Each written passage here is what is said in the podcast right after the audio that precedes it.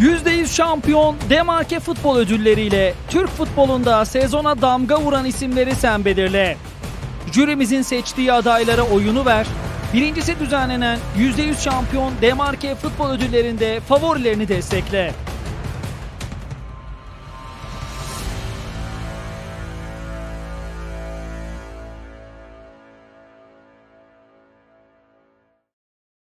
Demarke Sports'a hoş geldiniz. %100 şampiyonun son bölümüyle karşınızdayız. Türkiye Süper Ligi Cemil Usta sezonunda 34. hafta bugün şampiyon Başakşehir'in Kasımpaşa ile oynadığı maçla sona erdi. Pandemi arasından sonra ligin akıbeti merakla bekleniyordu. Oynanacak mı, ne şekilde tespit edilecek?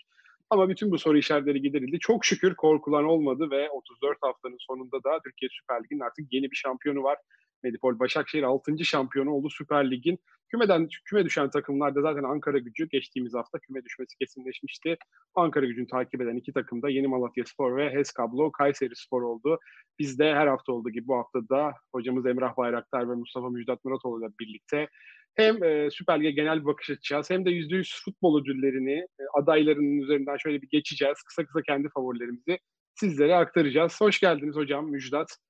İkimize de. E, hocam bulduk. tatil devam ediyor. Her hafta e, yanıklık dereceniz artıyor. Fedon'a biraz daha yaklaştığınızı gözlemliyorum. Bugün biraz pastoral bir ortam var. E, arkada cırcır cır böcekleri de e, yayına bir dekor oluyor.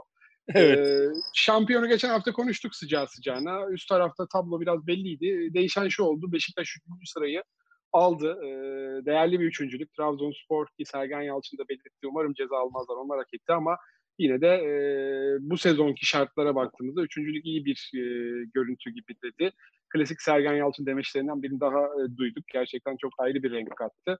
E, biraz isterseniz e, düşen takımlar üzerinden gidelim. Dramatik maçlar da oldu. Özellikle Kayseri Spor maçı tartışmalıydı. E, Yeni Malatya, Kayseri ve Ankara gücü gitti. E, son haftayı e, nasıl değerlendirirsiniz genel olarak hocam? Son hafta aslında hiç düşme beklentisi içerisinde olmayan takımların son dakikalarda belki de yediği golle veya son haftaki aldıkları skorlarla düştü.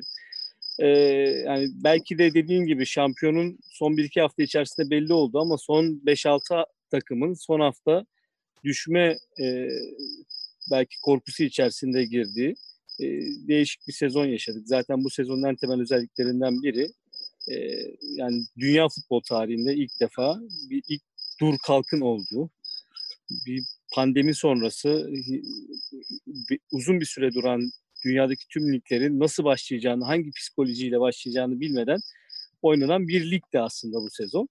Fransa ve Hollanda her... diyor mudur acaba acele mi ettik diye hocam? Herkes Belki de bilmiyorum ama yani en temelde şunu söyleyebiliriz. Yani öngörülemeyen bir sezon oldu. Her anlamda çıkanın, düşenin ve bütün haftaki skorların öngörülemeyen bir e, açıkçası sezonu oldu. E, tabii bunun bu şekilde olmasının en temel nedenlerinden biri de dediğimiz gibi çok uzun bir süre lige ara verildikten sonra tekrar başlamasıydı ki şu anda çok kısa bir aradan sonra tekrar önümüzdeki sezonda başlanacak olması bence pandeminin de etkilerinin önümüzdeki sezona da aslında yansıyacağının temel göstergelerinden biridir. Çünkü e, geçen yıllarda biliyorsunuz sezonlarda şunu konuşurduk. E, ligi erken açan, UEFA e, elemeleriyle ilgili veya Şampiyonlar Ligi elemesiyle ilgili ligi erken açan takımların ilerleyen haftalarda erken form tutup düşüş yaşayacağıyla ilgili veya lige iyi başlayıp daha sonra düşük bir performans sergileyeceğiyle ilgili yorumlar olurdu.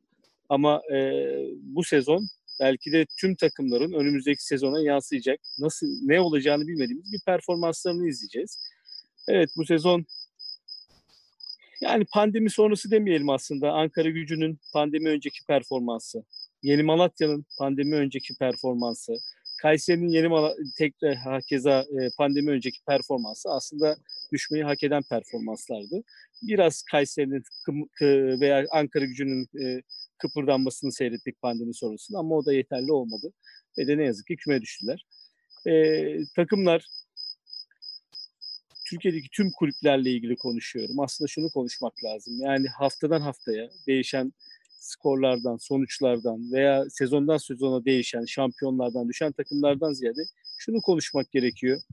Artık Türkiye'de ve dünyada yıllardır olan şey ama Türkiye'de artık iyi yapılanan e, tüm profesyonelleriyle, tüm yöneticileriyle e, veya iyi kadro oluşturan, iyi teknik kadrosu olan kulüplerin ve istikrar sergileyen tüm kulüpler aslında biraz daha devamlılık arz ediyor. Başakşehir bunun bu sezon şampiyon olarak en iyi örneklerinden birini sergiledi. Bu sene şampiyon olmadı ama bundan önceki sezonlarda da hep bir performans sergiledi. Kulübün en temel özelliği, tekrar söylüyorum yani şimdi Başakşehir'le ilgili olumlu konuştuğunuz zaman, diğer kulüplerle ilgili olumlu konuştuğunuz zaman en ön plana çıkan şeylerden biri hani kulüp siyaseti. Ama hani biz burada işin siyasetiyle ilgili değil. Bu bir spor programı olduğu için ve spor üzerine konuşmamız gerektiği için ve uzmanlığımız bunun üzerine olduğu için de şunu söylemem gerekiyor. Her ne olursa olsun her şeyi bir kenara koyalım. İyi yönetilen, sansasyondan uzak duran, e, iyi profesyonellerle çalışan, iyi teknik heyetlerle çalışan, doğru transferleri yapan ve de e, popülist yaklaşımlardan uzan, uz, uzak duran kulüpler artık bundan sonra başarılı olacaklar. E, ne kadar seyirciniz olursa olsun, ne kadar büyük bir e, camia potansiyeliniz olursa olsun artık bir yerden sonra bunda yeterli olmadığını e, bu sezon belki de en büyük kanıtıydı. Yani benim adıma bu sezonun en büyük açılımı bundan sonra artık e, farklı bir noktaya gitmesi gerekliğiyle ilgili e, Türk futbolunun. Yani ümit ediyorum böyle olur. Çünkü e, tekrar diyorum e, havalarında omuzlara alınan transferler, başkanların, yöneticilerin yaptığı popülist yaklaşımlar, e, önümüzdeki sezon veya bir sonraki sezon nasıl bir ekonomik bütçeyle, e, tabloyla karşılaşacağını bilmeden yapılan anlamsız transferlerden yavaş yavaş uzaklaşılması gerektiğini en önemli e, kanıtıydı yaşadığımız sezon. Belki bunu pandemi sağladı. Belki pandemi bunu biraz hızlandırdı. Bilemiyorum. Ama artık bundan sonra e, daha farklı bir futbol veya daha farklı bir futbol anlayışı izlememiz gerektiğiyle ilgili içimde büyük bir umut ışığı yaktı diyebilirim. Ya dilerseniz Niko Emre Hoca %100 şampiyon e, ödülleri adayları üzerinden e, gidelim. Hem oyuncuları ve oradaki adayları değerlendirelim. Zaten laf lafı açar onun üzerinden e, bireysel performansları da sıralamış oluruz. Yılın futbolcusuyla ben başlayayım dilersen. Niko sonrasında e, ilerleriz teker en, teker. En zor yerden başladım ben. İyi peki zor olsun. Ee, bayağı da e, konuk açar burada bence e, yılın futbolcusu adayları. Şimdi ya şöyle söyleyeyim mi? Müjdat işini kolaylaştırayım. hocam. E, şampiyon takımının bir oyuncusu yılın en iyi oyuncusu olur. Peki ben adayları söyleyeyim. Papi Sisse, ya, Alexander Sörloth, yani. Jose Sosa, Edin Visca. Hocam siz burada Edin Visca diyorsunuz yılın futbolcusu. Ya, ya hayır ben bu böyledir yani. Yani bir takım şampiyon olmuşsa hı hı. ve de hani e, son dakika son saniye golüyle olmadı Başakşehir. Başakşehir geçen yıl 17. sıra 15. sıradaydı. Bu sene e, lider olarak bitirmedi. Hani evet. geçmiş yıllardaki performansını da izleyecek olursak tabii ki bu sezon üzerine konuşuyoruz. Ama bu sezonun şampiyonu ve de belli bir puan farkıyla şampiyon olan takımın kim artık oyuncusu? Ama Edwin Viska, ama Mahmut, ama İrfan Can bilemiyorum. Artık kim aday olarak gösterildiyse yani ikinci takımın oyuncusu üzerine konuşulmaz. 13 gol, 12 asistle e, bayağı verimli bir sezon daha geride bıraktı. Vişçe 100 gole ulaştı Başakşehir formasıyla. Ama diğer adayların da hakkını kısa kısa verelim. Papis ise 35 yaşında müthiş bir performans ortaya koydu. Sörlot bir sezonda tüm kupalarda Trabzonspor formasıyla en çok gol atan yabancı oyuncu oldu ki daha önünde bir resmi maç daha var. E, Jose Sosa da oynadığı bölümde çok e, faydalıydı. E, gerçekten o sakatlık dilimi olmasa belki daha da rakamları e, yüksek işte, olacaktı. İşte bu söylediğim performans onları aday yaptı. Hı hı. Aynen. Ama Yine e, burada... şampiyonluk ama şampiyonluk Vizca'yı bu yarışta ön plana çıkardı. Ben yani, Sörlot'u da burada Sörlot'u da burada yani ciddi bir hani ikinci olarak çok ciddi bir aday olarak görüyorum yalnız hocam. Yani Vişçe'ye ben, benim de oyun Vişçe'ye ama Sörlot da bayağı e, yılın futbolcusu Sörlot diyenler de bence çok haksız sayılmaz sanki. Onlara da yani çok e, karşı çıkamam gibi geliyor. Ama Tekrar neticede şampiyon yapan bir, bir e, futbolcu yani, var. Balon Dora Balon doğru bir kişi kazanır. Yani e, en iyi futbolcu ödülünü bir kişi kazanır. Öyle değil mi? Ama evet. ona aday olmak da bir, bir, bir başarıdır. Bir gurur ve onurdur yani. Yani e, burada tabii ki Papi de, tabii ki Sörlot'a da, tabii ki yani diğer oyunculara da, aday olmuş diğer oyunculara da e, tabii alkış e, yani bir performans sergilediler ki bu yarışın bu bu yarışın içerisinde oldular. E, bu ödüle aday oldular. Yani ne yaptıklarını konuşmaya gerek yok. Aday olmuşlar bir performansla. Ama şampiyon olmak, takımını şampiyon yapmak e, bambaşka bir şeydir bir performansla. O yüzden de hani e, çok tartışılır bir konu değil benim adıma. Ya evet gerçekten de zor. Ee, yani biri alsa diğeri sanki haksızlık olacakmış gibi bir kategori gerçekten. Ya Visca e, hem zaten çok uzun yıllara yaydığı bir e, şeyi var. Performansı istikrarı var. var.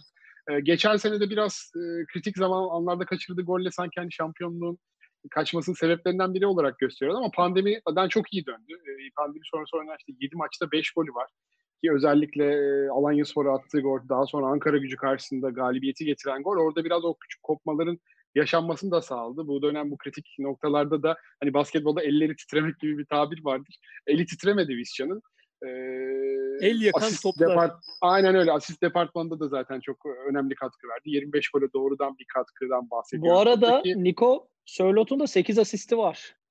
Evet yani evet. Çok yani, kıymetli. Yani Sörlot'un da şu açıdan çok kıymetli. Bir, hani iki yıldır gerçekten çok düzenli futbol oynamamış bir oyuncudan bahsediyoruz. Premier Lig'de Crystal Palace'da gol e, daha iyi atamadı resmi maçlarda. Bir soru işareti olarak geldi. 24 gol, 8 asist ve onu besleyen tüm partnerleri sezon boyunca ciddi sakatlıklar geçirdi. Vakayeme, Ekuban, Sosa. Buna rağmen o üretkenliğinden hiçbir şey kaybetmedi. Birçok maçın 90. dakikasında attığı slalom gollerle çok çok özel bir performanstı gerçekten. Hani Trabzonspor şampiyon olsaydı çok gönül rahatlığıyla e, yılın en iyi futbolcusu olarak e, anacaktık ki hani Mario Gomez'den sonra hatta e, Gomis'in bir sezonu var böyle. Hani son 10 yılda da e, sergilenen en parlak e, forvet performanslarından biriydi. Trabzonspor'da e, yabancı forvetlerin e, iş yapabildiğini de biliyoruz. E, ona da yani yazık olur gibi alamazsa ben ikilemdeyim. Hani %51-49 gibi yine Viz çağır basıyor. Sonuçta bir şampiyonluk kupası var. E, pandemiden çok iyi dönen bir oyuncu var. Ama Sherlock da alamazsa biraz ona yazık olur gibi. Çok kıyasıya bir rekabet gibi duruyor. Vallahi yıllarca biliyorsun Cristiano Ronaldo ile e, Cristiano Ronaldo yani bu ikili yarışın dışında nasıl kaldı? Yani Cristiano Ronaldo'nun göstermiş olduğu performansı Real Madrid'de Juventus'ta küçümseyebilir miyiz? Ama o yarışı Messi aldı. Her seferinde Messi aldı. Bir kere almadı. Bir daha aldı. Bir daha aldı. Tekrar aldı. Yani Cristiano Ronaldo'ydu yani bu yarışı dışında kalan. O yüzden de e, şampiyon olan bir adım önde olur her zaman. Hocam o zaman yılın teknik direktörü adayınız da net. Okan Buruk, Okan Buruk. Erol Bulut, Hüseyin Çimşir, Sergen Yalçın. Burada da ben de Okan Buruk diyorum doğal olarak. Sergen yani Hoca'nın şey, da ama Hüseyin, e, gerçekten... Hüseyin, yani bir kere şampiyonluk yarışında kazanamayan, kafa kafaya giden şampiyonluk yarışını kazanamayan e, bir teknik direktörü e, aday olması bile büyük gururdur kendisi için. Aday olması bile diyorum. E, Sergen Yalçın'ın performansını hiç küçümsemiyorum. Ama üçüncü olmuş bir takımın teknik direktörüdür. Yani şampiyon yapmış bir teknik direktör tartışmasız yani. Erol Bulut'u da e, takdir edelim. Alanya'yı kupa takdir finaline edelim. çıkarttı. Tabii. Yani, yani yani bir Anadolu takımını e, ilk yarı 7-8 puanla önünde tamamlamış ligin veya işte bir ligde bir sıralamada dördüncü sırada olmuş. Rıza Hoca'yı da belki bir takdirle evet. kalmış. Ama şampiyon yapmış te- bir teknik direktör takımı o yüzden her zaman öndedir. Bir de tam bir teknik direktör takımı performansı gördük Medipol Başakşehir'de. Yani hani evet. böyle bireysel yıldızların alıp sürüklediği ve ya bu takım herkes şampiyon yapar takımı da değildi Medipol Başakşehir. Ya bak şöyle bir şey söyleyeyim mi? Şampiyon olmuş takımdan belki belki bir tane oyuncuyu e, bu yarışın e, bu yarışı li, birinci olarak tamamlayamayabilir. O da kaleci pozisyonu.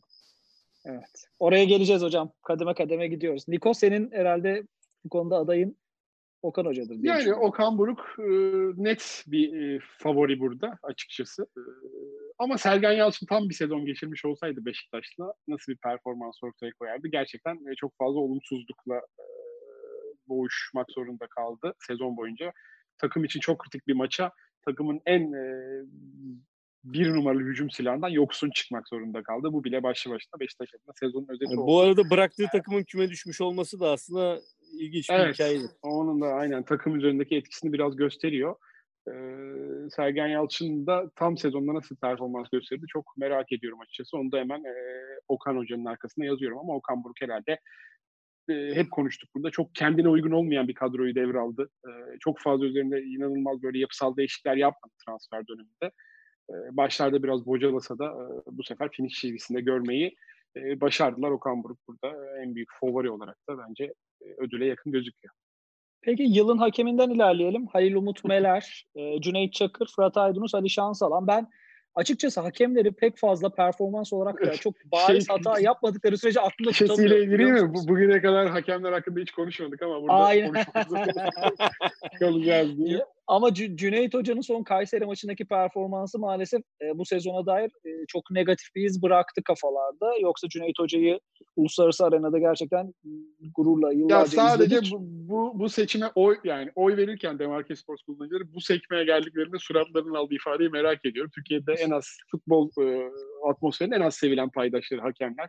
Haklı haksız bu bambaşka bir e, konu tabii enteresan bir ödül e, şeyi olmuş. Merak ediyorum buradan kim çıkacak? Benim biraz e, gönlüm Halil Umut Meler'e kaydı. Burada. Halil Umut Meler alacak gibi geliyor sanki. E, burada kötünün iyisi alır. Hocam da net. Hocam da o senin bahsettiğin kategoride galiba Niko. Ya Ama zor, performans zor, olarak hakemlerimiz yani, çok da iyi bir sezon geçirmedi. Şimdi şöyle bir şey söyleyeyim. Lazım.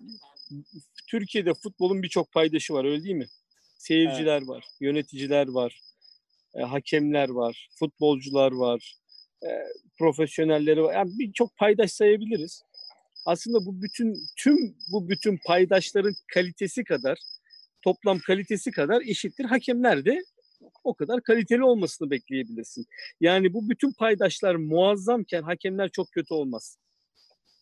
Veya Peki. hepsi çok kötüyken hakemler de çok muazzam olmaz. Yani total kalite kadar hakemler de o kaliteyi yansıtır. Ama hakemlik bence e, müessesesi, bu kelimeyi de kullanmış olalım. Hakemlik müessesesi e, dışa, dış etkenleri çok daha fazla etkilenen, etkenlerden çok daha fazla etkilenen bir müessese. Yani kulağını çok daha fazla dışarıya açan, çok daha fazla dinleme eğiliminde olan, arkasında çok daha az durulan, çok daha fazla tepki alırken arkasında birinin olmadığı bir alan, e, bir e, müessese. O yüzden de e, her zaman bir sallantıda olan bir, e, bir müessese. O yüzden de hakemler hele ki Türkiye'nin koşullarında sürekli e, yöneticilerin, teknik adamların, futbolcuların, seyircilerin üzerine olumsuz konuştuğu bir ortamda kendilerini destekleyen ve arkalarında bir onları destekleyen bir gücün olmadığı bir ortamda e, ve kendilerine bir mecra arayan, bir, bir, bir yani bir duruş arayan, ne yapacağını bir el yordamıyla bulmaya çalışan bir alan bence, bir sektör, bir bir müessese. O yüzden de işleri hiç kolay değil. Ama işte dediğim gibi kötünün iyisi. Peki biraz e, bireysel anlamda ve e, böyle mevkisel anlamda e, performanslara odaklanalım. Yılın kalecisi bence çok tartışmaya aday bir e, kategori. Mert Günok, Fernando Muslera, Uğurcan Çakır ve Altay Bayındır adaylar. Ben Fernando Muslera diyeceğim. Neden? Çünkü varlığı ve yokluğu arasındaki farkın çok net bir şekilde ortaya çıktığını gördük Muslera'yla. Ee, evet. Belki son düzlükte takımının kalesini koruyamadı ama varlığı ve yokluğu arasında başka bu kadar gece gündüz etkisi yaratacak bir kaleci olduğunu düşünmüyorum bir, bir bakış açısı olabilir. Haklısın. Yani bazen istatistiklere de bakmak lazım. Ee, yani ne kadar pozisyon aldı maç başına veya totalde veya yani aldığı pozisyonlarla ilgili nasıl bir performans sergiledi aslında bunlara da bakmak lazım rakamsal olarak. Yani şimdi tabii ki Muslera'ya dediğin gibi varlığıyla yokluğu ama bir kalecinin sadece varlığıyla yokluğu onunla ilgili değildir yani bir takımın performansı sadece kaleci üzerinden veya bir oyuncu üzerinden sadece okunmaması gerekir. O takımın ismi de hele ki Galatasaray'sa. Yani bir Galata bazen kalecinin performansı üzerinde önünde oynayan doğal olarak tüm oyuncuların da performansı da etkileyici, etkilidir. Ama senin dediğine yüzde yüz katılıyorum. Bir bakış açısıdır. Ama bir rakamlara da bakmak gerekiyor. E, Muslera'ya buradaki e, pozitif bakış açısının sevilen bir oyuncunun sakatlanmış olmasının da etkisi vardır. Ama e, tekrar söyleyeyim ben kaleci ise konu e, burada Mert'le e, Mustera'yı ayrı bir yere koyarım. Yani o dediğin noktada yani Altay'ı bu yarışın içerisine sokmam. Veya başka bir oyuncuyu bu yarışın, Uğurcan'ı da sokmam bu yarışın içerisine. E, her ne kadar beğendiğim genç oyuncular olsa da, kaleciler olsa da. Ama e, Mert'le bir sezon içerisinde Muslera'nın performanslarını rakamsal olarak önümde görmek isterim. Eğer kafa kafaya performanslarsa gerçekten de evet dediğin bence iyi bir yaklaşım olabilir. Muslera'yı bir adım öne koyma yaklaşımı. Niko sen? Ya benim de adayım Muslera. Yani winner kaleci diye bir şeyin ne olduğunu bizlere öğreten oyunculardan biri oldu hakikaten. Yani 2015'te Hamza Hamzoğlu döneminde kazanılan şampiyonluktan bir yana bir kalecinin bir takımı ne seviyeye çıkarabileceğini gerçekten çok uzun süredir böyle bir kaleci performansı izlememiştik. Ya ben en son Rüştü Reçber'in 95-96'sını hatırlıyorum. Yani tek başına. Bu sezonda Galatasaray Lig'e çok kötü başlarken e, ilk yarıda özellikle e, takımda henüz şablon oturmamışken çok o gelen 8 maçlık seri öncesi takımı bir şekilde yarışta tutan e, Galatasaray'ın pandemi dönemine kadar bir şampiyonluk umudu olduysa hatta bir dönem şampiyonluğun önemli favorilerinden biri olduysa onda da en büyük pay Muslera'nın ee, ama e, tabii sezonun önemli bir kısmında oynayamadı. Ee, bunda biraz e, tabii ki kendi dışında gelişen bir olaydı. Bambaşka bir konu. Ee, Mert Günok son 3 haftada 7 gol yedi. O ana kadar zaten 34 golle buna rağmen en az ilk gol yiyen kalecisi. Ee, o sakinliği, topu oyuna sokma becerisi e, ve gün be gün kendini sürekli geliştiriyor olması. E, tabii bir de şampiyon takım kaleci şampiyon takım kalecisi olması da e, burada biraz fark yaratıyor. Ama ben biraz senin açından yaklaşacağım. Hakikaten Mustera Galatasaray için ne kadar önemli bir oyuncu olduğunu Muslera'sız dönemde takımın sadece kalecisi değil ruhu da olduğunu ispatladı. Bir kaleci bir takım üzerinde bu kadar etki sahibi olabiliyorsa bu kadar oyunun gidişatını değiştirebiliyorsa başka birçok etkenden bahsedebiliriz Galatasaray'ın kötü gidişi hakkında özellikle pandemi sonrası. Belki de en fazla talihsizlikle boğuşan takımlardan biriydi ama yani kalede ya kurtarış yaparken de bir göz zevki de veriyor size bir yandan. Muslera gerçekten normalde kaleciler çok e, gördüğümüz aktörler değildir oyun için ama e, kalede duruşu bile biraz farklı diğer e, kalecilerden hakikaten.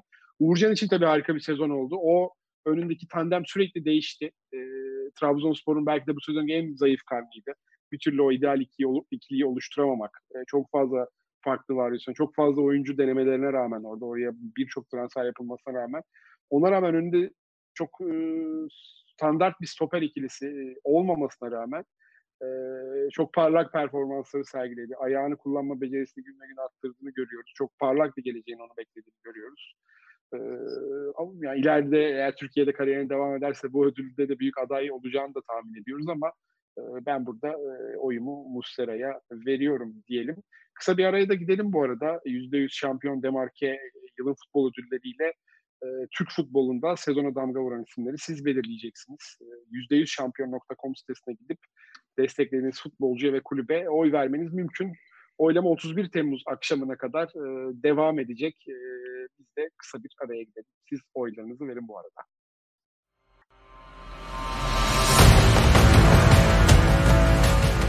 %100 şampiyon Demarke futbol ödülleriyle Türk futbolunda sezona damga vuran isimleri sen belirle. Jürimizin seçtiği adaylara oyunu ver. Birincisi düzenlenen %100 şampiyon Demarke futbol ödüllerinde favorilerini destekle.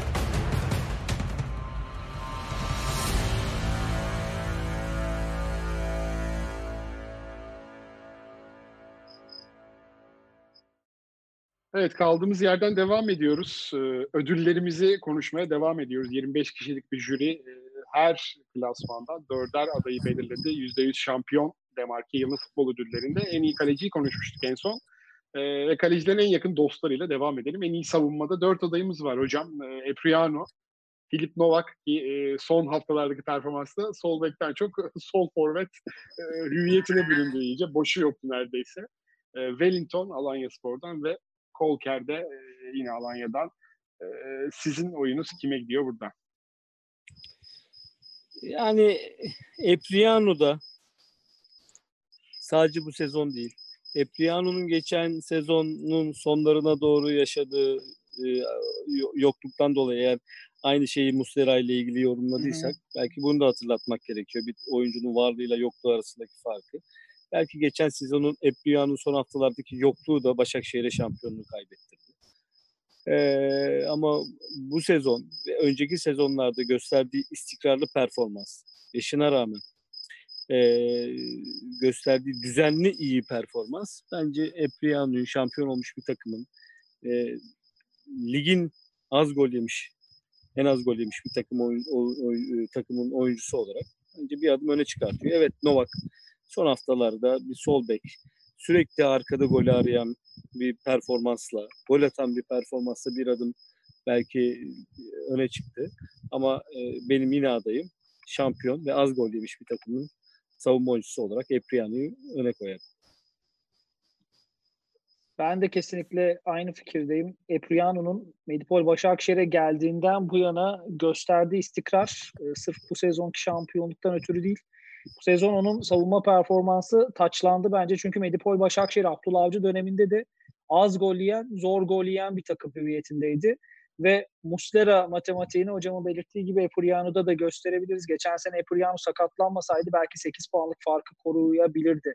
Medipol Başakşehir o, o savunma sisteminin, o denklemin e, gerçekten en önemli e, isimlerinden birisi Alexandro Epuriano. Açıkçası Ep- onun dengeli e, yapısı gerçekten çok büyük fark yaratıyor. Epuriano sadece e, koruyan değil, savunan değil, aynı zamanda oyunu kuran bir e, anlayışla da bence e, ayrı bir yere koymak gerekiyor ki e, şampiyon takımların topa sahip olması gerekliğiyle ilgili aslında uzun uzadıya konuşabiliriz. Yani bu konuyla ilgili yazılmış, yazdığım makaleler de var ama yani şampiyon olmak, düzenli şampiyon olmayan takımların da sürekli geriden oyun kurma bir yana olsun. Sürekli topa sahip olması gerekmektedir. E, Epriano da buna en uygun stoperlerden biri ligimizde. Yani bir de hocam, geriden oyunu iyi kurabilme kabiliyeti olan bir savunmacı olarak. Şöyle bir detay var. 6. sezonu tamamladı Epuriano Medipol Başakşehir'de ve bu 6 sezonun 5'inde Medipol Başakşehir ilk dördün hep içinde yer aldı. Yani e, Medipol Başakşehir'in son dönemlerdeki o yukarıda tutunma istikrarının da sembol oyuncularından birisi ve bu süre zarfında genelde ligin hep en az gol yiyen takımı oldu Medipol Başakşehir. Bu açıdan da inanılmaz bir istikrar. Ya Filip Nova en iyi savunmada değerlendirmek biraz e, zor. Yani biraz mevkiler arası bir oyuncu oldu Filip Novak. Öyle de görüyorum ben. Yani ulaştığı gol rakamı gerçekten inanılmaz. E, hani onu ya savunma şimdi, oyuncusu olarak da e, düşünemiyorum e, ama şöyle söyleyelim Müjdat. E, adaylık en iyi savunmacı. Evet. Ee, daha sonra bir, bir teknik adamlar olarak savunma oyuncularından en temelde beklediğimiz şey öncelikli olarak asli görevlerini iyi yapmalarıdır. Ee, bir savunma oyuncusu mutlaka skora katkı sunmalıdır. Ama stoper, ama bekler. Mutlaka e, hücuma katkı sunmalıdır. Skora katkı sunmalıdır. Katılıyorum. Ama asli görevlerini iyi yapmıyorlarsa, yapamıyorlarsa, eksik yapıyorlarsa yani bu o zaman bu beklentinin dışına düşerler. Doğru. Yani bunu Novak için söylemiyorum. Kim için söylüyorum? Mesela Caner için söyleyelim. Caner'in skora zaman zaman katkısı vardır. Ama boş alan ee, Asist olarak ama e, bir oyun içerisinde sayısız sefer yanlış pozisyon almasından dolayı e, takım e, pozisyon verir. Yani bunu ben size çok net bir şekilde örnekleriyle gösterebilirim. Yani keşke hani bu yayına böyle biraz da maç görüntüsü alabilsek anlatırım size. Ama e, dediğim gibi öncelikli olarak bir savunmacı asli işini yapmalıdır. Daha sonra mutlaka şampiyon oynayan, takımların savunma oyuncuları da mutlaka ofansif katkıyı göstermeliler ama asli görevlerini yapmıyorlarsa konuşulacak bir şey yok. En iyi orta yani sahayla devam edelim. De, Novak'la ilgili de Novak ön plana gollerinden dolayı çıkartamayız. Onu anlatmaya çalışıyorum. En iyi orta sahayla devam edelim. Ee, yine zorlayacak bir kategori. Jose Sosa ee, İrfan Can Kahveci, Atiba Hutchinson ve Luis Gustavo adaylar arasında ee, yani benim gönlüm biraz Atiba Hutchinson'a gidiyor. Hiç yaşlanmayan, e, hakikaten Benjamin Button gibi bu sezonda en skorer dönemlerinden birini geçirdi. 6 gol 5 asist. Evet. Takımın penaltıcısı dahi oldu. O sorumluluğu da aldı en kritik maçlarının birinde. Gerçekten karakter olarak da biraz önce Muslera'nın karakterinin olumlu etkisinden bahsettik ve Beşiktaş'ın gerçekten bu sezon bir arada kalmaya çok ihtiyacı olduğu bir dönemde figür olarak da e, takımın bir arada kalmasına hem sağ içinde hem sağ dışında yardımcı olan karakterlerden biriydi. E, ben bu sefer sanki şampiyon e, takım ya da e, işte başka bir parametreden gitmiyorum. E, Atiba açısına e, verirdim oyumu. Hocam siz ne dersiniz? Yani burada aslında Luis Gustavo haricindeki söylediğin tüm oyuncular hani takımların performansına ciddi katkılar sunmuş. Aslında biz biraz bu yorumu yaparken biraz şuna da bakıyoruz. Hani aklına önceki sezonlardaki performansları da geliyor Niko. Yani sen burada Atiba'yı değerlendirirken Atiba'nın sadece bu sezonki performansı üzerine yorum yapmıyorsun. Tabii. Bir karakter üzerine yorum yapıyorsun. Hani e, sadece saha performansı değil, saha dışı performansı üzerine yorum yapıyorsun. Önceki yıllarda takıma verdikleriyle ilgili de yorum yapıyorsun. Bir e, yani senin yorum kabiliyetine aslında bir zenginlik katıyor önceki sezonlardaki performansları. O yüzden hani Luis Gustavo'yu bir kenara koymam gerekiyor. E, bu anlamda tekrar söylüyorum iyi bir performans, takım üzerinde etkili bir oyuncu performans sergilemiş olsa da Jose Sosa Jose Sosa'yı da bir anlamda bu anlamda geriye koymak isterim. Çünkü hani bu sezon e, Trabzon'a katkısını izleyebildik. Önceki yıllardaki performansı ile ilgili bayağı birkaç yıl önce Beşiktaş performansı aklımıza geliyor. O da etkili olmaz bu yorumumuzla ilgili. Ee, burada o zaman iki oyuncu ön plana çıkar. O da İrfan Can Kahveci ve Atiba Hutchinson. Yani İrfan Can Kahveci'yi ben e, biraz daha genç ve şampiyon olmuş takımın merkez orta saha oyuncusu olarak e, biraz daha düzenli oynamış, biraz daha istikrar sergilemiş bir oyuncu olarak e, bir adım öne koyarım. Yani adayları yavaş yavaş önce e, elemine ederek belki uzatarak konuştum ama e, sebep sonuç ilişkisini de anlatmak istedim. O yüzden İrfan Can Kahveci sadece şampiyon olmuş takımın yani ezbe yani basite kaçarak şampiyon olmuş takımın oyuncusu olarak söylemedim. Dediğim gibi biraz hani e, sebep sonuç ilişkisi içerisinde de anlatmaya çalıştım. O yüzden benim için İrfan Can Kahveci e, bu kategoride e, ön plana çıkan oyuncu. Ben de e, Jose Sosa diyeyim. E, çünkü rakamları gerçekten 9 gol 7 asist. Bence çok çarpıcı. Beşiktaş'tan Milan'a transfer olduğu sene şampiyonluğa 7 gol 12 asistlik bir katkı vermiş. İnanılmaz bir standartta gitmişti Jose Sosa takımda. Zaten Milan gibi bir dev bir takıma transfer olmuştu. O standardı tekrar yansıttı ve bunu yaparken çok da maç kaçırdı aslında Jose Sosa sakatlıktan dolayı çok kritik maçlarda yer alamadı. Ama çok olgun ve çok etkili, efektif bir oyun ortaya koydu. Hocamın dediğine katılıyorum. Bugün piyasa değeri en yüksek oyunculardan hangisi desek e, İrfan Can Kahveci çıkar. Çünkü daha çok genç, daha çok büyük bir potansiyel ve gelişimi açık. Luis Gustavo'nun da ne kadar e, bozuk mühendislik e, yapısı içerisinde oynamasına rağmen etkili olduğunu gördük. E, Atiba zaten istikrar. Niko'nun o yaklaşımına da hak veriyorum. Bu sene biraz özel de bir sezon Atiba içinde. E, rekorlara da geçti Beşiktaş tarihinde. Ama ben ben olsam oyumu yani ben oyumu Jose Sosa'ya verdim bu kategoride. Yani aslında e, şu ana kadar konuştuğumuz ka- tüm kategoriler içerisinde hani dört adayın da kuvvetli olduğu, dört adayı da es geçemeyeceğimiz e, en kuvvetli kategori olarak bence ön plana çıktı. Diğerlerinde biraz daha böyle hızlıca karar verebildik ama burada dört e, oyuncu da bence bu kategori içerisinde takımları için değerli oyuncular. Ama e, bir tanesi seçilecek.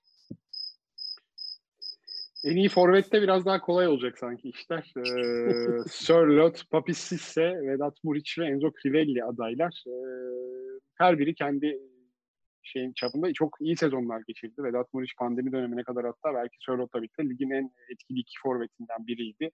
Papi Sisse de e, gol krallığı yarışında ikinci oldu. Türkiye'de zaten e, kariyerinin böyle sonuna yaklaşmış bir duraklama dönemine girmiş bir dönemin ünlü forvetlerinin bir e, ikinci Dura. kendine gelme istasyonu oldu. Çok fazla Gekas'la başlayıp işte Adebayor'la işte Aruna Kone, Sisse, Wagner Love, e, Eto, Wagner Love çok fazla böyle örnek var gerçekten. Bu Drogba. bir e, pro, program yapılabilir. E, Sisse de gene o zincirin son halkası oldu. E, hocam sizin adayınız kim? Sörlot. yani e, çünkü hani Başakşehir'de tabii ki yani Crivelli'nin yani bir iyi niyetli çabasını es geçemeyiz. Orada Dembab'ın Dembaba'nın performansını, iyi niyetli çabasını es geçemeyiz. Ama hani tek başına bir hedef santrafor olarak ön plana çıkan, belli bir e, gol sayısına ulaşan e, tek oyuncu belki bu anlamda hani şampiyonluk yarışı içerisinde iki takımı e, karşılaştırırsak ya açıkçası Sörlot oldu. Beklenmeyen iyi bir çıkış, iyi bir performansla bence o yüzden Sörlot'u e, bu kategoride kendi adıma açık ara e, seçerim. Hocam şimdi Kral TV müzik ödüllerine e, yakınsayan bir ada, ödül törenimiz var. Ödül adayımız. En iyi çıkış yapan futbolcu. Ya, çok ee, Mert Hakan Yandaş, Emre Kılınç, Ömer Bayram ve Ferdi Kadıoğlu. Tabii e, iki aday birinin Fenerbahçe'de birinin Galatasaray'a gideceğini e, göz önüne alırsak hani e, epey iyi bir çıkış gibi duruyor. Sivasspor'un da ligi dördüncü bitirdiğini e, göz önünde bulundurursak. E, sizin burada adayınız kim? Ah, yani burada iki aday, aslında üç aday yani Ferdi'yi bir kenara koymak istiyorum. Ferdi e, e, genç ama düzenli oynamadı. Ve göstermiş olduğu performansla takımı ligde yani bir fark yaratmadı bu anlamda. Hani kendi içerisinde bir performans oynadığı maçlarda beklenmedik e, performanslar sergiledi olabilir ama zaman zaman düzenli bir performans değildir. E, çünkü yani seçerken aslında oyuncuların ne kadar düzenli oynadıkları ile ilgili yani bu da bir önemli bir parametredir benim adıma. Diğer üç aday daha düzenli oynadılar ve takımlarında bir fark yarattılar. Bu iki oyuncu e, takımı ligin e, aslında sezon öncesi baktığımız zaman üç adayda Ömer'de, Mert Hakan'da, Emre'de hani bu kategoride bir adım öne çıkartacağımız yani bir ön görebileceğimiz isimler değildi. Ömer sezon başı Kayseri Spor'dan mı gelmişti? Hani Galatasaray'a gelip birçok farklı e, pardon Akhisar'dan birçok farklı pozisyonda oynayıp her oynadığı per, e, pozisyonda bir, bir orta orta üst performans sergilemiş olması bence hani e, biraz beklentinin üstünde bir performanstı. Hele ki Galatasaray gibi. Pandemi öncesinde e, türüm kalabalık bir seyirci grubuna karşı oynayım olmuş olması da aynı zamanda bence büyük bir performanstı. Hani burada tabii oynadığı takımın 6. sırada ligi bitirmiş olması bir handikapı olabilir. Ama Mert Hakan Yandaş gibi e, sezon öncesi birçok insanın bile adını yani Emre Kılınç ve Ömer Bayram daha çok ismi bilinen oyunculardı ama Mert Hakan Yandaş bu sezon öncesi e, yani Türk futbolunu takip eden birçok insanın bile adını ya Mert mi hangi Mert bu diyeceği adını bilemeyeceği bir oyuncuydu. Ama Ömer Bayram bilinen bir oyuncuydu. Emre Kılınç geçen seneki performanslarını Sivas'ta bildiğimiz bir oyuncuydu. Ama Mert Hakan geçen yıllarda hakeza yine düzenli oynamamış. Adı çok bilinmeyen bir oyuncuydu. Bir ee, önceki sakatlığı bu, yüzden sadece 9 maç oynayabilmişti hocam. Kesinlikle. Yani bu üç oyuncu da bence bu kategoride hak ediyor. Ama birini seçeceğiz ya.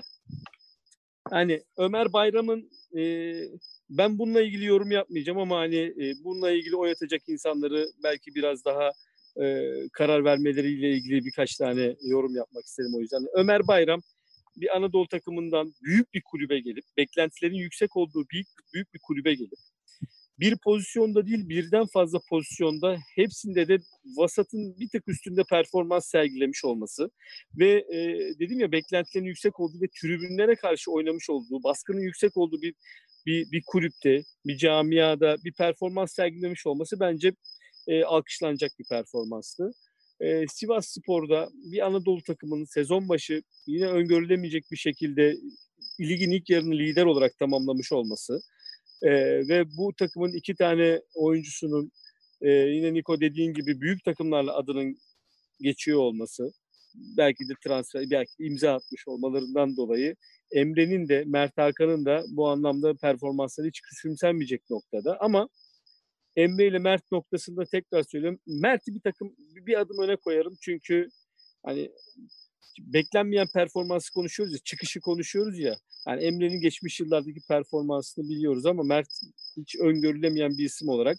Yani bence bu yarış Mert ile Ömer Bayram arasında gider gelir. Ben şahsen Mert Hakan Yandaş diyorum. Hocanın e, ortaya koyduğu matematik üzerinden. Çünkü en iyi çıkış yani en iyi genç veya e, en yetenekli oyuncu değil de en iyi çıkış yapan oyuncu üzerinden gittiğimiz zaman Mert Hakan bundan iki sene önce Menemen Spor'da oynayan evet. e, 27 yaşında şu anda bir isim olarak bir sezonda neredeyse tek bir sezonda e, bir anda e, ligimizin en değerli oyuncularından birisi oldu.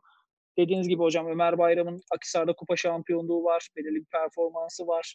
E, Emre Kılınç Bolu Spor'dan bu yana bilinen, takip edilen bir isim. Ferdi Kadıoğlu evet. Hollanda'nın alt yaş gruplarında çok bilinen bir isim.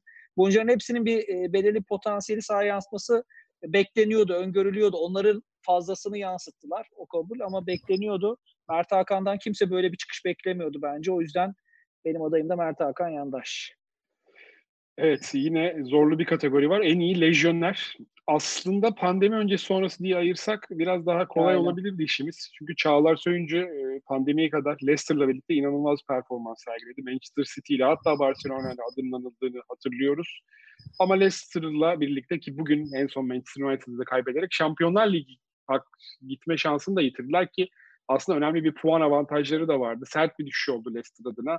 Ee, Çağlar da biraz bundan etkileniyor. Hakan Çalhanoğlu da tam tersi Milan'la e, pandemi sonrası inanılmaz bir dönüş yaptı. Gollerine, asistlerine devam ediyor. Zaten İbrahimovic'e çok iyi bir dostu olduğunu da e, görüyoruz. Diğer iki adayımız da Merih Demiral ve Ozan Kapak. E, stoper rotasyonumuz oradan e, parlak bir şekilde duruyor aslında adaylara baktığımızda.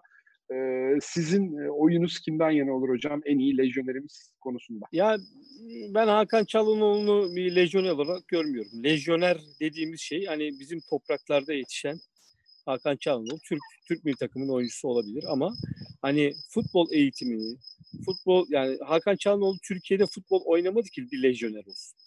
O yüzden hani bu kategoride Hakan Çalhanoğlu'nun geçmemesi gerekir diye düşünüyorum. O yüzden de hani burada benim adayım kesinlikle Çağlar Söyüncü olur. Çünkü hani yani Premier Lig gibi zorlu bir ligde Türkiye'de e, herhangi bir büyük kulüpte forma giymeden Türkiye'nin bir alt ligindeki bir takımdan e, Bundesliga'ya transfer olup oradan Premier Lig'e gidip bir performans yani geçmişine de bakıyoruz ya biraz. O yüzden hani bence e, Çağlar Söyüncü'nün birkaç sezondur gösterdiği performans e, son bir iki haftasına bakmıyorum. Zaten bu hafta oynamamıştır. Kırmızı kart cezasıydı diye hatırlıyorum. O yüzden hani e, evet yani Melih Demiral sakatlanana kadar bir kere hani Melih Demiral sakatlanmadan önce de e, düzenli oynayan bir oyuncu değildi. E, evet iyi bir iyi çıkış yapan belki bir kategoriye koyabilirdik onu ama yani Juventus'ta bir düzenli oyuncu değildi. Tam ee, oynamaya Ozan... başlamıştı hocam orada sakatlandı. O büyük şanssızlık oldu. Şanssızlığı Tam böyle formayı oldu. aldığı an sakatlandı. Katılıyorum. Ee, Ozan Kabak Schalke performansı pandemi dönüşü belki de Avrupa'da e, kulüp olarak Schalke olarak söylüyorum. Hani en evet. E, felaket bir tablo çizdiler. En felaket tablo diyebiliriz yani. Bir kulüp adına belki de hani Galatasaray'la kafa kafaya gider herhalde Schalke'nin performansı. Hatta bir adım e, önde Galatasaray'dan diyebiliriz pandemi dönüşü. E, Schalke'nin performansla, olumsuz performansla. O yüzden hani Hakan Çalhanoğlu dediğim gibi benim adıma bir lejyoner değil. E, benim net buradaki adayım Çağlar Söyüncü. Ben de Çağlar Söyüncü diyorum ama Hakan Çağlanoğlu yani hocamın söylediği mantıktan bakacak olursak evet e, bizim e, oyun sistemimiz, bizim futbol o, sistemimiz içerisinde yetişmemiş bir isim ama bu dörtlünün performans olarak bu dörtlü özelinde belki tanımı başka türlü e, yaparak hani değerlendirebiliriz. Bu dörtlü üzerinde bence bu sene en başarılısı Hakan Çağlanoğlu çünkü pandemiden öyle bir döndü ki 8 gol 8 asist her maçta hemen hemen yani Milan'ın on numarası. Hani Milan belki eski Milan değil. Belki o şaşalı günlerinden uzak ama e, Milan'ın on numarasını taşımak yine de çok büyük sorumluluk gerektiriyor. E, o on numaranın hakkını dönüşte inanılmaz verdi. 8 gol 8 asiste ulaştı. Her maçta e, net bir aktivitesi var hücumda. E, yani onu da e, es geçemiyorum ben. E, nazar değmesin mükemmel oynuyor. En iyi sosyal medya adayı da var tabii. Burası da kızışıyor. Ee, giderek aslında Türk kulüplerinin bu noktada seviye atladığını görüyoruz. Ee, Medipol, Başakşehir, Galatasaray, Trabzonspor ve Göztepe. Ee, diğer üç takımın önemli bir seyirci desteği de var. Başakşehir'in bu biraz daha e, sempatisini arttırmak için sıklıkla başvurduğu ve oldukça bunu iyi yaptığı bir yöntem. Burada sezon boyunca dikkatini çeken mesela Galatasaray'da özellikle İngilizce hesabını çok eğlenceli yönetildiğini biliyorum. Ee, özellikle derbi döneminde attığı, attığı tweetlerle onlarda e, bir e, göz önüne geldiler. Hakeza Trabzonspor'a. Göztepe birkaç yıldır aslında bunu en istikrarlı yapan takımlardan biri. Onların da çok keyifli bir sosyal medya ekibi var. Hocam sizin burada bir böyle sezon içinde öne çıkan bir adayınız var mı ya da böyle bir e, hoş bir an hatırladığınız bir keyifli paylaşım vesaire? Hiçbir fikrim yok. Yani en ufak bir fikrim yok. Yani ne söyleyeceğimi bilmediğim ender zamanlardan birini yaşıyoruz şu anda. Yani, e, yani hocam altyapılardan sosyal... iyi sosyal medyacılar da yetişiyor hocam. Gelecek ya evet ya gerçekten doğrudur. Yani hiç yani e, hiç sosyal medyayı bilen, takip eden yani sıfır alakam var sosyal medyayla. Yani e, herhangi bir sosyal medyanın herhangi bir uygulaması telefonunda yüklü değil. Hani ne diyeceğimi bilemiyorum şu anda. Darısı başımıza diyorum hocam. ha, bilmiyorum ya. Yani bilmemek bazen gerçekten de huzur ve mutluluk veriyor. O yüzden sosyal medya ile ilgili ne kadar az bilgi e, sahibiysem kendimi o kadar şanslı sayıyorum. Hocam neyse ki hocam neyse ki müjdat bu konularda. ha bu arada bir soru var. bakıyorum hemen size ona aktarayım.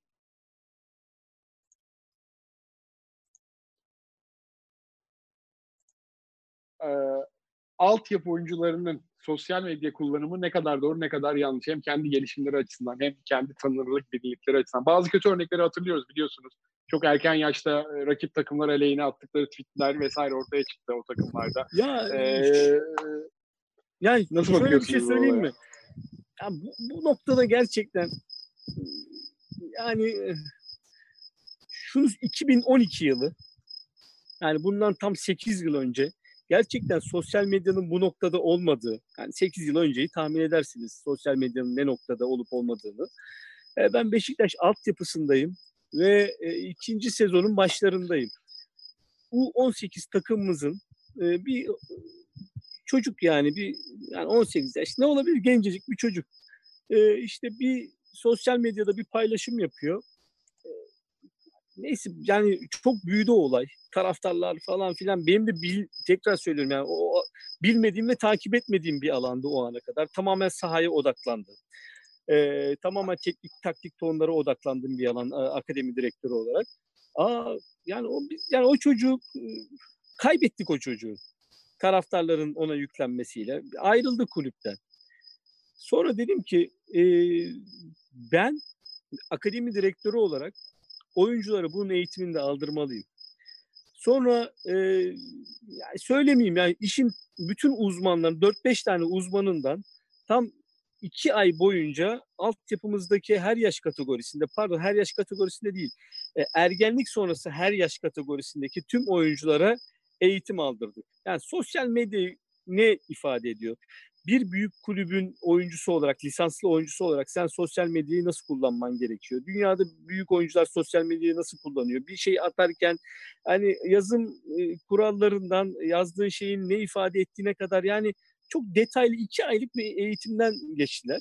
Hani benim girişimimle. Yani hani geçmişe baktığım zaman yaptığım işlerle ilgili en gurur duyduğum noktalardan birisidir. Bu yani çocuklara çatal bıçak tutup yemek yemeyi de öğrettik akademide, Beşiktaş'ta.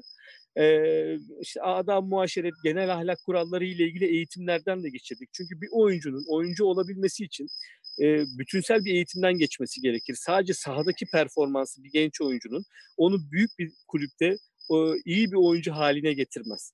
Çünkü Türk futbol tarihinde iyi bir futbolcu adayı olan, sahada iyi bir performans sergilenen, sergileyen ama mikrofonları tuttuğunuz zaman abuk subuk konuşmalar yapan veya saha dışında acayip davranışlarıyla birden o büyük kulüpten uzaklaşan birçok oyuncu hatırlarız hepimiz değil mi? İsim vermeyelim. Birçok oyuncu vardır böyle. Ee, o yüzden de sizi büyük bir kulüpte oynatacak şey sadece saha içi performanssız değildir. O yüzden hani sosyal medyada bu işin bir boyutuysa diye oyunculara bu eğitimleri aldırmıştık. Ee, o yüzden hani sosyal medya kullanımının gençlerle altyapı oyuncularında nasıl kullanacağıyla ilgili e, artık şey bir eğitim olması gerektiğini düşünüyorum. Hani standart bir eğitim. Yani e, benim kafamda hani böyle standart saha dışı e, 5-6 eğitimden bir tanesi de e, sosyal medya kullanımı ile ilgilidir. Mesela bir tanesi de e, kend, hani e, medyaya karşı kendini ifade edebilme kabiliyetinin geliştirilmesi. Yani, yani sana bir mikrofon tutulduğu zaman Neyden konuşacaksın? Ve biz bunların hepsini alandaki en iyi insanlardan ve de e, uygulamalı olarak oyunculara eğitim e, ve de ben o oyuncuların an be an haftadan haftaya aydan aya nasıl geliştiklerini gözlemledim e, çalışırken. O yüzden hani sosyal medyanın da bu anlamda e, sorunun cevabına dönecek olursak da hani çok iyi oyuncular tarafından yönetilmesi gereken e, bir alan olması ve oyuncuların bu alanla ilgili mutlaka ve mutlaka eğitilmesi gereken bir alan olduğunu düşünüyorum. Hocam ödülleri e, tamamladık. E, %100 şampiyon.com'a bekliyoruz demarkezleri. Çok kısa bir şey soracağım kapatmadan. E, Bursa çıkamadı. E, finale e, elendi. Playoff'lar sürüyor bir yandan. Adana Demirspor Karagümrük finali var. Var mı bir e, tahmininiz? Süper Lig'in yani, son e, yeni konu kim olacak? Yani şimdi Adana Demirspor'un e, şampiyon camia olarak e, bir Adanalı olarak konuşuyorum. E, bir Adana sporlu olarak konuşuyorum. Adana'da ama Adana sporlu. Ama Adana Demirspor'un bu sezonki e, performansının, oyuncu kalitesinin e, yukarıyı şampiyonluğu hak ettiğini düşünüyorum. Ama e, biliyorsunuz tek maç, final tek maç olur diye düşünüyorum. Aa, öyle değil mi?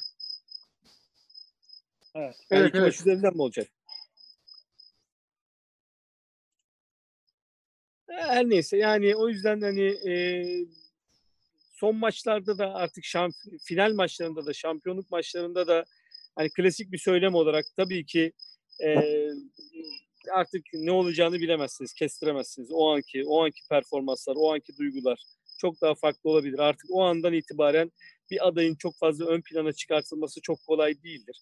Hani Kara Gümrük ve Adana Demirspor'un sezon içi performanslarını değerlendirirseniz, oyuncu kalitelerini, kadrolarını değerlendirirseniz Adana Demirspor'u tartışmasız ön plana çıkartırsınız. Ama son maç, final maçı hiç belli olmaz. Ama hangisi hak eder derseniz Adana Demirspor bir şehir, bir şehir takımıdır. Ee, Adana'ya e, bir e, tribünleri doldurma ihtimali olan, bir stadı olan, artık yeni statta oynayacaklar biliyor, biliyorsunuz bu sene Adana takımları. Yeni stada geçecekler. Adana 5 Ocak'tan e, yeni yapılan stada geçecekler. E, biraz daha sanki Karagümrük'ten yani bir semt takımından biraz daha e, bence lige e, renk katma, heyecan getirme potansiyeli olan bir takım olarak olur diye düşünüyorum. O yüzden hem sezon performansı hem bu söylediklerimin ışığında Adana Demirspor'u e, biraz daha favori olarak görüyorum. Peki o zaman e, yavaş yavaş kapatalım.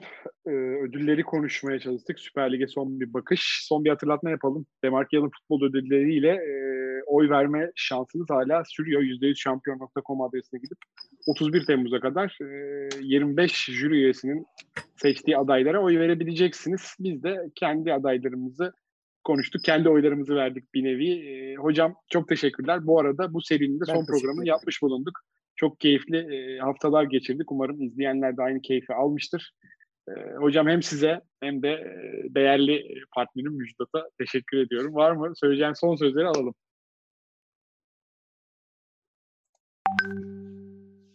Ee, ben, benim adıma da çok e, keyifli bir süreç oldu. Çok teşekkür ediyorum. Sizlerle sohbet etmek çok keyifliydi öncelikli olarak. Sağ olun hocam. Bizim ee, yani futbol üzerine konuşan, yorum yapan insanlarla ilgili hani birçok televizyon kanalında konuşmuş bir insan olarak tek e, çok bu konuyla ilgili e, çok büyük bir tecrübem olmasa da azımsanmayacak bir tecrübesi olan bir insan olarak e, söyleyeceğim tek şey şu olur. Yayına çıktığınız insanların e, kalitesi aslında e, sizin de konuşma kabiliyetinizi aşağıya çekiyor veya yukarıya çekiyor. Hani sorulan sorunun kalitesi, sorulan sorunun şekli e, ve o et, geçen diyaloglar, sohbet aslında dediğim gibi sizin e, performansınızı arttırıyor veya düşürüyor. Hani bu anlamda ben size çok teşekkür ediyorum. Çok bu anlamda e, yayına kalite kattığınız e, için çok çok sağ olun. Benim adıma da çok keyifli olmuş oldu. Böyle düşündüğünüz için biz de e, teşekkür ediyoruz hocam. Bizim için de bunları duymak gurur verici. Herkese iyi akşamlar diliyoruz. Tekrar başka e, platformlarda görüşmek üzere. Bizi izleyen herkese çok teşekkür ederiz bu 8 hafta boyunca. Hoşçakalın. Hoşçakalın. Hoşçakalın.